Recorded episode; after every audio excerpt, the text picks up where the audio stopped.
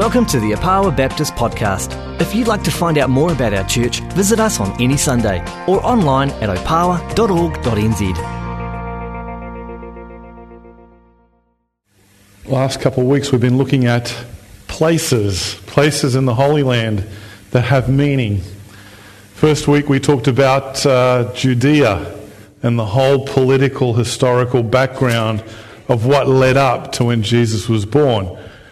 You know, all the, uh, from Alexander the Great all the way through to Cleopatra and uh, the Seleucids and the Ptolemies and all sorts of things that were happening around the life of Jesus, uh, before Jesus was born and how it shaped uh, the Jews of the time. Last week, what did we talk about? Egypt. And what was the thing about Egypt? What was the relationship between Israel and Egypt? Yes, it was a place of escape, a place of refuge. You always see them running to Egypt. Um, even when they did escape Egypt, they wanted to go back to Egypt. Um, it just had this kind of uh, stigma on, on, the Israelites for, for all their lives. And how Egypt, you know, even in our own lives, we have our own Egypts, our own places where we run to constantly. And how God has delivered us from that. We don't need to go back. Um, well, this morning, we're going to be talking about uh, a little town called Nazareth. Um, Nazareth. But before that, let me just give you that map of uh, Judea again. And I'm going to get out a better pointer because this guy doesn't work so well. But um, so that's the um, the map of Judea. So this green part, which you can kind of barely see here, that is Judea at the time of Jesus' birth. The top northern section, that's grey area here, so this is where Galilee is, and all along here, and down here is a place called Perea. Wasn't part of Judea. And then on the right here is the Decapolis, which kind of borders along the Sea of Galilee and goes down. And that was the, uh, the setup of the region at the time. Um, we have Nazareth, which is actually in Perea, in the area of Galilee. Then we've got Bethlehem, where Jesus was born. And then, of course, Jerusalem. Now, the big problem about Nazareth is a couple of things. First of all, it wasn't part of Judea. Now, this is important. Okay, it wasn't really part of the main, hey, this is us. There was also another thing. It was broken up between Judea with a place called Samaria. Samaria was where the Samaritans lived. And the Jews didn't like them very much. Now, if you go back into your history, originally, this whole region was broken up amongst the tribes of Israel. The northern tribe was broken up and taken away by the Assyrians. Now, what happened after that, we really don't know. They talk about the lost tribes of Israel. But the Samaritans were peoples that came from the northern kingdom. But the problem was they had married foreigners. And the Jews were like, yeah, they're just untouchables. They've kind of dirtied the blood. We don't associate ourselves with them.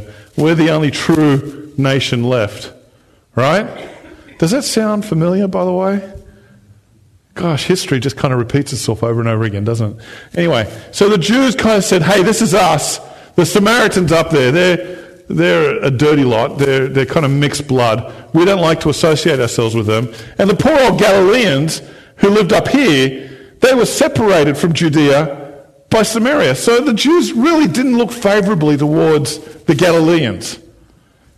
They're far off. We don't mix with them. So you know, they were part of a region called Perea. They were not part of Judea, and this is something that's really important, especially when we come to find out when Jesus decide, or Joseph goes to decide to live back there. The largest town is a town called Tiberias, which was actually named after the river in Rome, the Tiber River. And 11 of the 12 apostles came from the Galilee. That's a really important point, too. You know the 12th one? Who the 12th apostle was? It didn't come from Galilee? Judas. Yeah, Judas Iscariot. Coincidence? I don't know. Anyway, so 11 of the 12 apostles came from there. Nazareth itself was a very small town. Uh, we talked last week about uh, Bethlehem being maybe the size of Ashburton compared to Christchurch, right? Just a small outlying town. Um, actually, you would have considered it more like Halswell, to be honest, because it was much closer to, Beth, to Jerusalem, more, more like a suburb of Jerusalem. But Nazareth was even smaller than that, less than 2,000 people at the most. Uh, very small place. It's where Mary was from and where Joseph lived. So Mary was from Nazareth. Uh, Joseph himself lived there, but he was originally from Bethlehem. He was a descendant of David.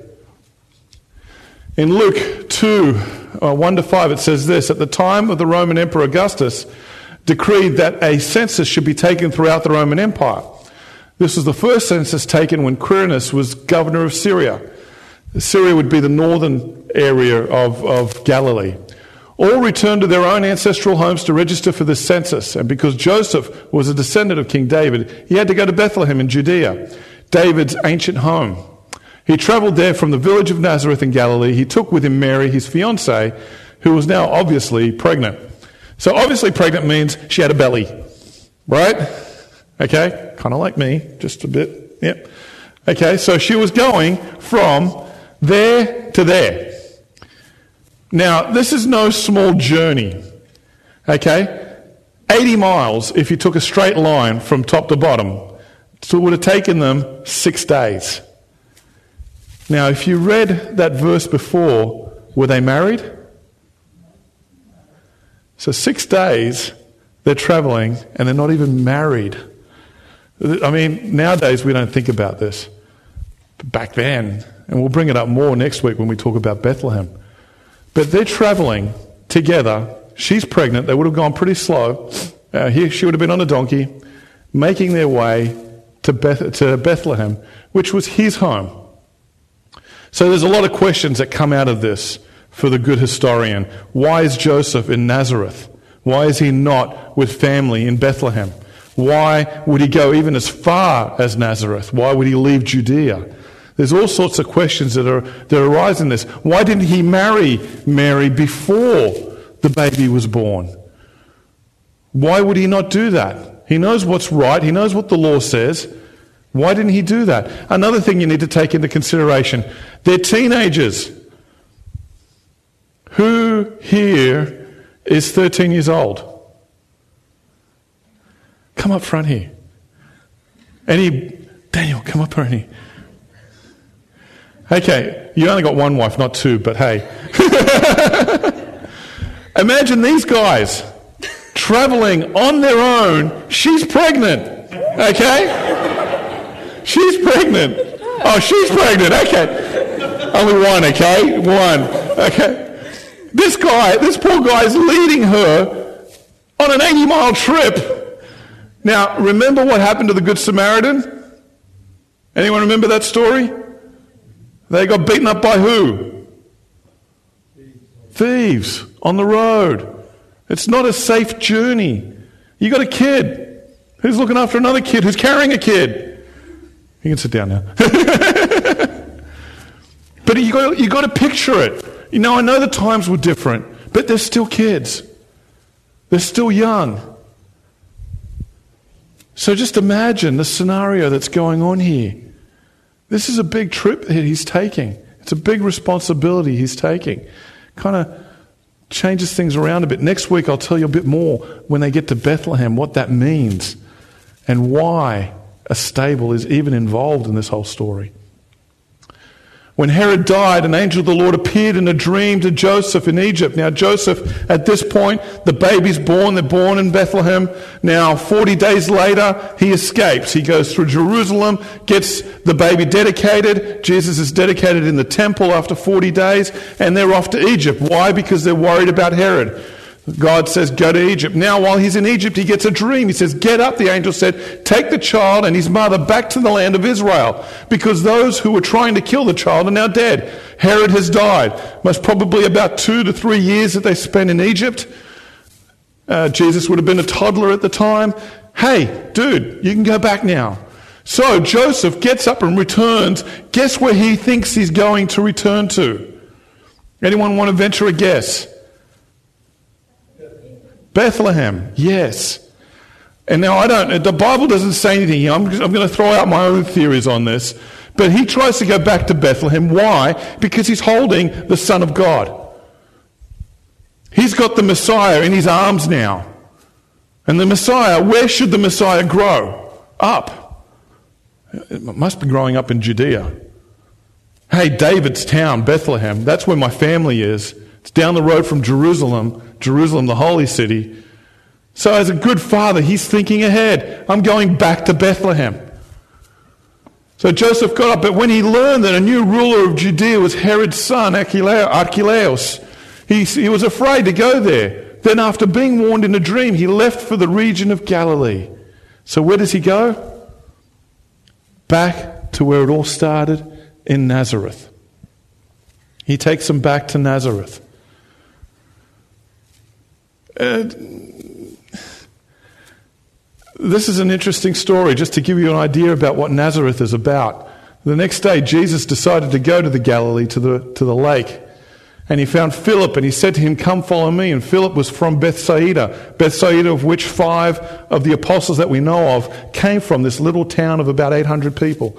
Andrew and Peter's hometown. Philip went to look for Nathanael and told him, Hey, we've found the very person Moses and the prophets wrote about. His name is Jesus, the son of Joseph from Nazareth. Nazareth? exclaims Nathanael. Can any good come from Nazareth? Now, I find it interesting, every country I go to, the prejudices that the countries have that you don't know about unless you live there, right? You go to the States, everyone makes fun of West Virginia. I don't know why. I've been through West Virginia. It's actually quite nice. Um, but people just have this thing, and the Americans have this thing about West Virginia. Some of them have it about Mississippi and Alabama, and they make fun of it, or they got these ideas about what Californians are like, uh, or the people from New England up in the Northeast. And so it's interesting when you're not from the country and you get there and you find these prejudices coming out. When I came to New Zealand, I found that Aucklanders in particular have very strong prejudices. Something about the South Island, I don't know, that they have. You know, they, they just have these prejudices. And I've noticed even on the South Island, we have our prejudices. Southland, right?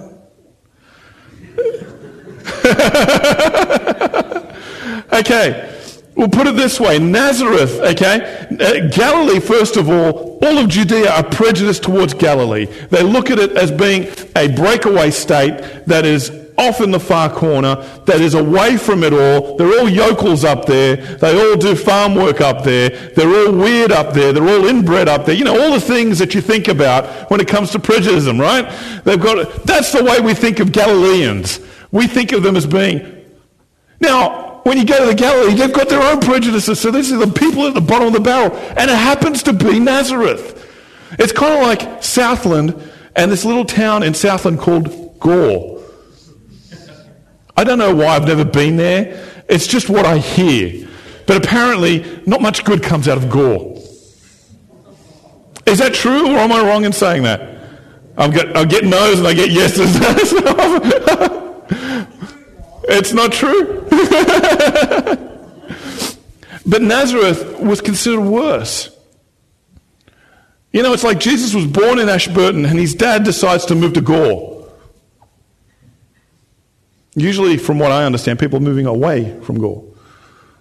But he was moving into Nazareth, which was this little town. It was off the beaten track. It was up on a hill. It wasn't easy to get to. It was a little bit uh, rough. It wasn't really well situated. It wasn't popular. It had a few ruffians there. They were known for their uh, negative, no, well, they're not very good social skills. You know, it, it, that was what Nazareth was all about. So why would Joseph move back to that? And this is the town that Mary grew up in. So when you look on a map, now regardless of prejudice and all that, you look at a town or a country like New Zealand and you think the Messiah who's going to save the world and you look at that map and you think, what town would that Messiah be born in? You'd start with Auckland or Wellington or maybe Christchurch. And then you look at the second tier towns. Well, maybe Nelson, maybe, I don't know, uh, or Hamilton. Uh, you know, but the last thing you'd think of is maybe Gore or, or Greymouth or, I don't know, Hokitika. You don't think of these places of the Messiah coming out of. That's where he grew up. And of course, Nathaniel, who's a Galilean. What is the deal with anything good come out of Nazareth? Really? Popularity and riches do not equal holiness or wisdom. I didn't know how to phrase this properly. But as I was thinking it through, why would the Almighty God choose, first of all, Bethlehem for his son to be born, and then choose for that son to be raised in Nazareth? I mean, he's not going to get the best schooling there. He's not going to get the best teaching. He's not going to have the best examples of people around him. It's not the best place to grow up in. And if he had a choice of the whole nation of Israel, why would he choose Nazareth? He's making a pretty big point. Popularity and riches do not equal holiness or wisdom, which goes contrary to who we are as a society today. You know that? Guess who are the people in this world today that dictate how we live? Anyone want to venture a guess? Who are the most influential people in the world today? Sorry? Rich, give me, give me a profession. Media? Actors, actresses. Actors, for some reason, they live a life of a lie. That's okay. They live a life of a lie, and we go to them for opinions. Jack Nicholson gives an opinion. Everybody wants to know about it. Tom Cruise, why is he still in the news? I mean, seriously, they dictate culture. They dictate how we live. Musicians. They tell, they, they're the ones who dictate how we live. Popularity, riches, there's an assumption, especially in the church, that the rich person knows is wise because they're rich. And what's Jesus' response to that? How easy is it for a rich man to get into heaven? Nazareth was, was the dumps. Okay?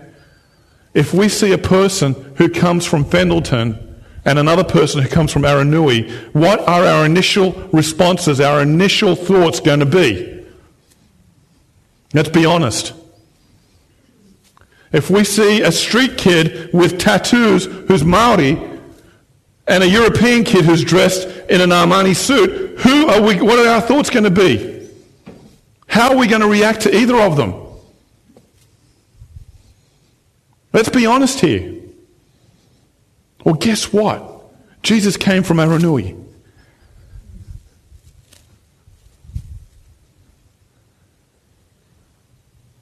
That's got to change our way of thinking. Nazareth was the dumps. It was the low of the low. It wasn't just Galilee. It was, even the Galileans looked kind of negatively on Nazareth. Popularity and riches, what they do do is they bring arrogance and pride. I'm tired of hearing an actor give me an opinion on how I should live my life, especially since they live a lie. They act.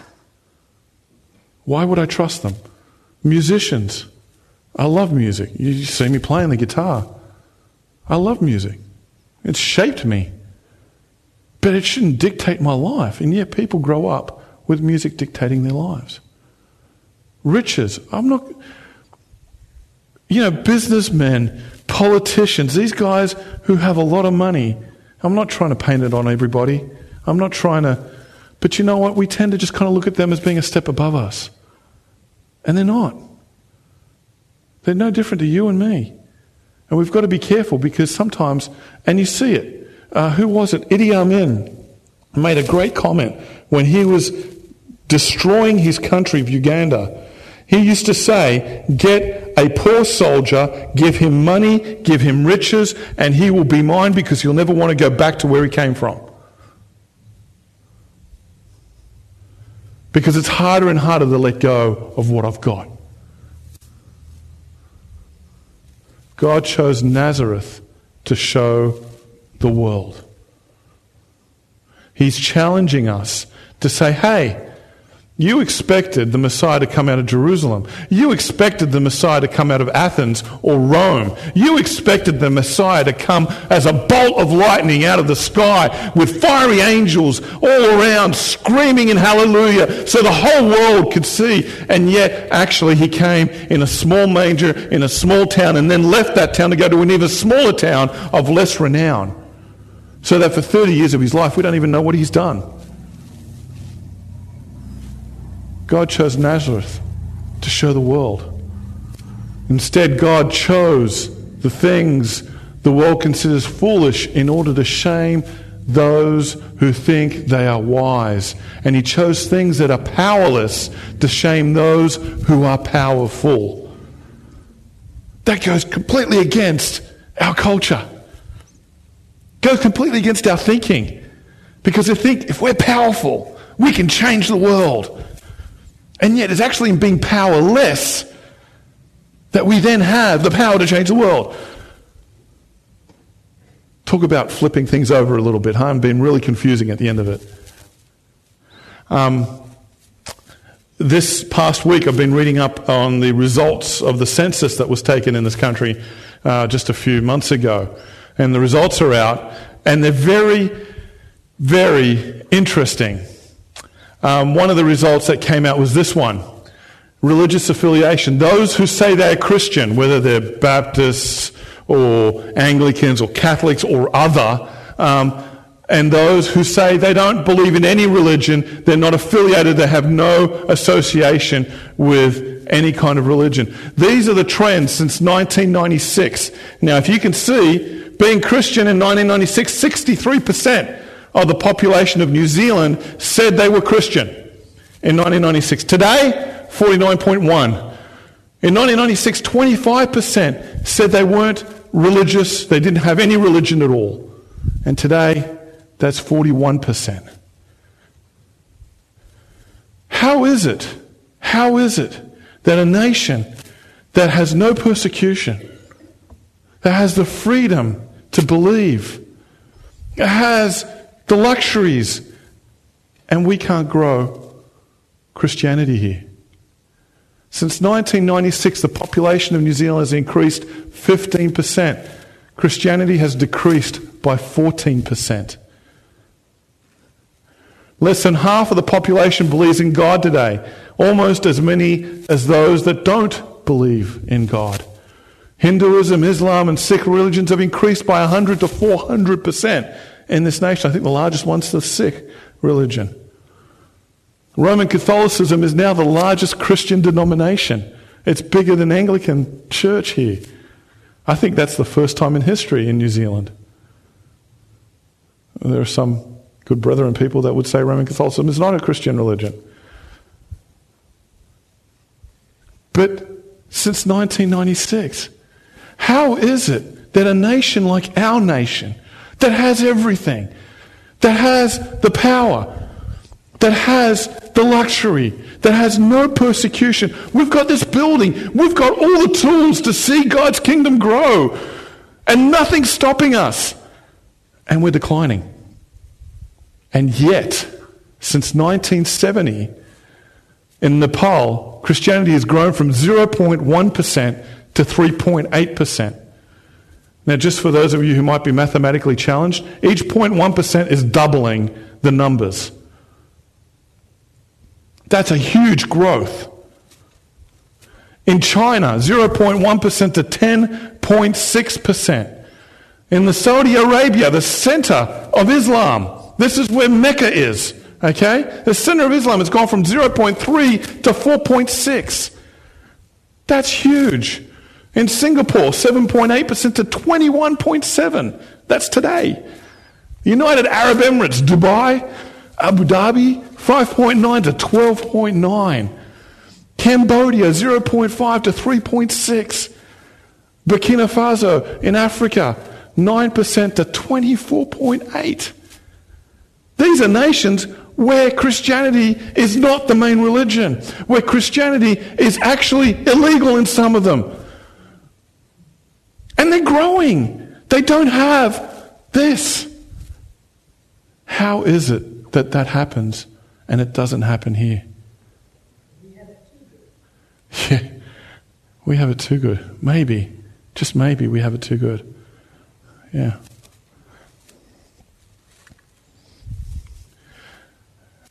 Nazareth brings about a fresh perspective.